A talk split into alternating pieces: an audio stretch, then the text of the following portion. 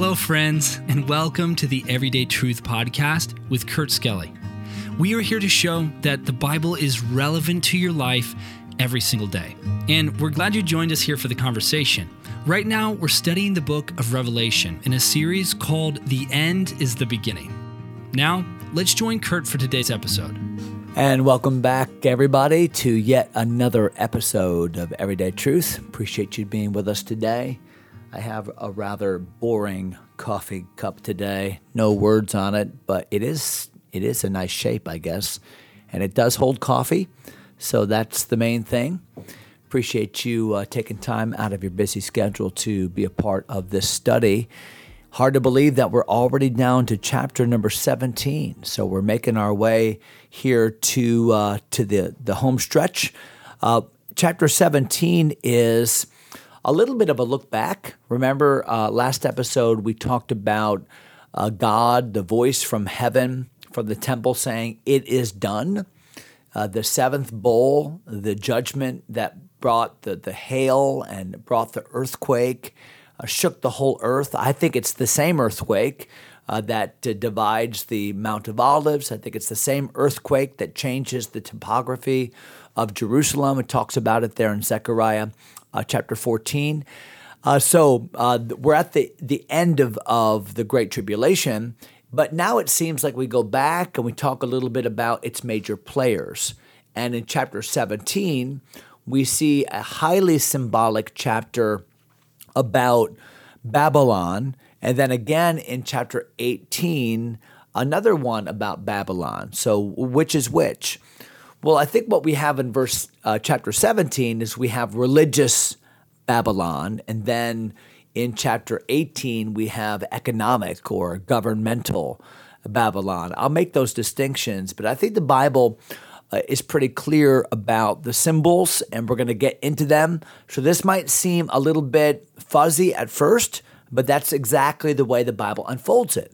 Uh, you'll see the symbols, and then you'll see the explanation of the symbols. And just because we only have fifteen minutes a day, uh, we probably won't get into much of the explanation today, uh, at least as it's defined in the Bible. Uh, I'll I'll give some suggestions and then then uh, verify it as we go forward from the Bible. Uh, but today we'll just kind of get into the symbol itself. So Revelation chapter seventeen and verse number one, uh, where the Bible says, "And there came one of the seven angels which had the seven vials." So remember them, the ones that had been dispatched from the temple uh, in heaven, had poured out their bowls upon their bowls of judgment upon the whole earth. Well, the Bible says that one of them now comes back to give further explanation, further clarification to John. And it says in verse number one, "And he talked with me and sa- and saying unto me, Come hither." So c- come over here. "I will show unto thee the judgment of the great whore," or, or harlot, prostitute, "the great whore that sitteth upon many waters." So obviously this is not a physical person, uh, because a physical person can't sit on many waters. Uh, even the waters themselves are a symbol of the nations of the world. Now, again, I'm not making that up. The Bible's going to tell us that as the Bible interprets the Bible. So I think I'm on very solid ground there. I know that I am. So who is this great whore, this great prostitute that's sitting upon many waters? Wh- whom does this symbolize? Well, look at verse number two. "With whom," with this prostitute, "the kings of the earth have committed fornication." So whoever this prostitute is, her immoral relationship is with the political system, the, the kings of the earth.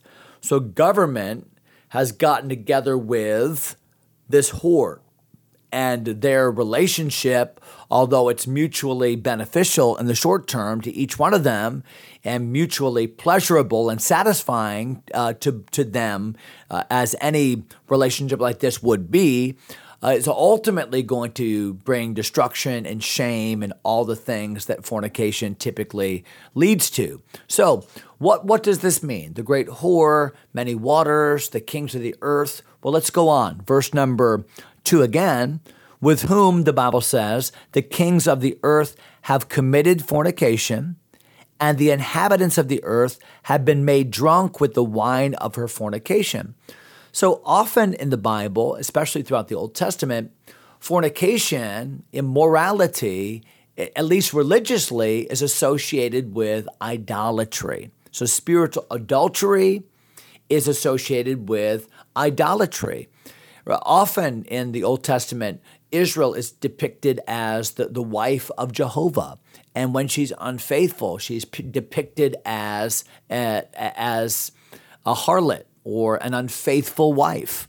Uh, and terms like adultery or ter- terms like fornication are used when, for instance, she goes into idolatry. Why? Because what she's saying is, I am not being faithful to the one to whom I'm to be faithful, but I'm seeking pleasure, I'm seeking uh, satisfaction in another. So, for instance, in James chapter four, uh, the Bible says that the friendship of this world is enmity with God. So there is a sense in which Uh, that we are the enemies of God when we are f- the friends of this world. And uh, ye adulterers and adulteresses, it says there in James chapter four. So friendship with the world is like spiritual adultery. So it's the same sy- symbolism. Look at verse number uh, three again, or verse number three, I should say.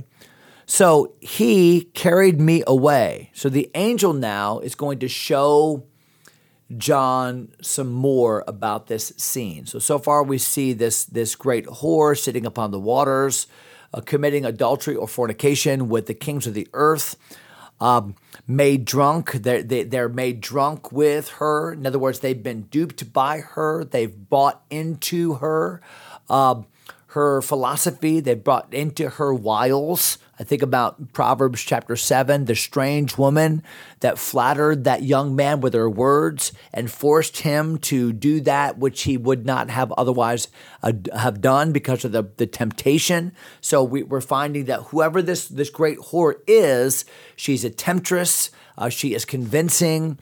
Uh, the, the nations of the world are following her. Verse number three, so he, the angel, carried me, John, away in the in the spirit into the wilderness. And I saw a woman sit upon a scarlet-colored beast, full of names and blasphemy, having seven heads and seven and ten horns. So now we see another picture. It's a picture of this whore, this this woman. Uh, she's on a scarlet-colored beast. So there's this association. It seems like she's in control. She's riding on the beast. She's holding the reins, so to speak. And the beast itself has uh, seven heads and ten horns. Well, we've seen this before. We've seen this as a description of uh, the beast. Uh, remember back in, let me see if I can find it here, uh, chapter number thirteen, where the, it says, he saw a beast rise up out of the sea, seven heads and ten horns. Upon his horns, ten crowns. Upon his head, the names of blasphemy. So clearly, the beast here in Revelation chapter seventeen is the beast of Revelation chapter thirteen. And one of these powers of the beast is the Antichrist, who his coalition has taken charge. So the, the beast is the revived Roman Empire, or the world government, the world power, over which Antichrist has control. So Antichrist is not the beast per se, but he is the ruler. Uh, and the Bible says the woman, uh, the whore, is the one on the beast. So, so far, so good. Okay, look at verse number, uh, verse number four. And the woman was arrayed in purple and scarlet color, decked with gold and precious stones and pearls.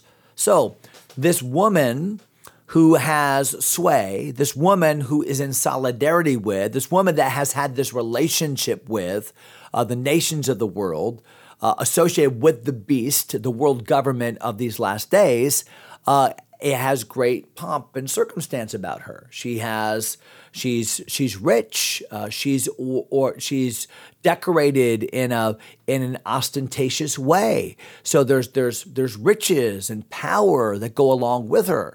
And again, as we shall see, this is religious Babylon. This is the one world religion that is allied with the one world government, and kind of like a, a two-headed monster, uh, they are holding sway over the world.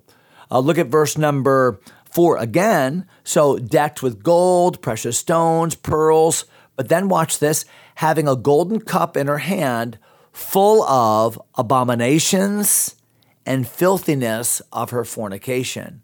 So what is she really offering?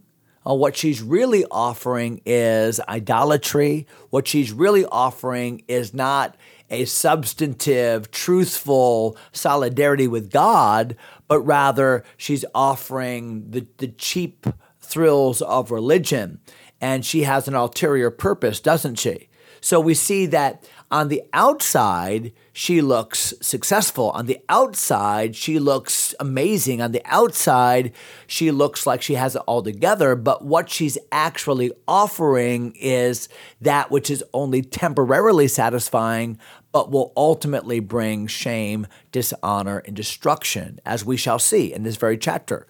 Look at verse number five, uh, where the Bible says, "And upon her forehead was a name written." Interesting, as uh, as uh, historians have studied prostitution in Rome during these days, uh, it was not uncommon for a prostitute to wear a headband with her name. So again, I don't know if that has an association here, but I did find that interesting.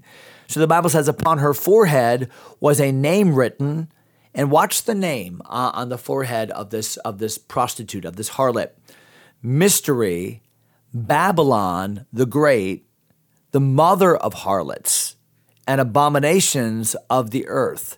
So the source of, mother of means the source of all idolatry, the source of all spiritual adultery, uh, the fountain of all uh, false religion. So it seems as if Babylon, which has always been associated with uh, rebellion against God, whether it be the Tower of Babel from way back when, whether it be ancient Babylon led by Nebuchadnezzar, uh, which ultimately gave birth to the local god Baal that was that the, of the Canaanites, and uh, all of that's connected. And what what do we find? We find that Babylon in the Bible has always been associated with re- rebellion against God, uh, false religion, spiritual idolatry, idolatry itself. Uh, spiritual adultery, I should say.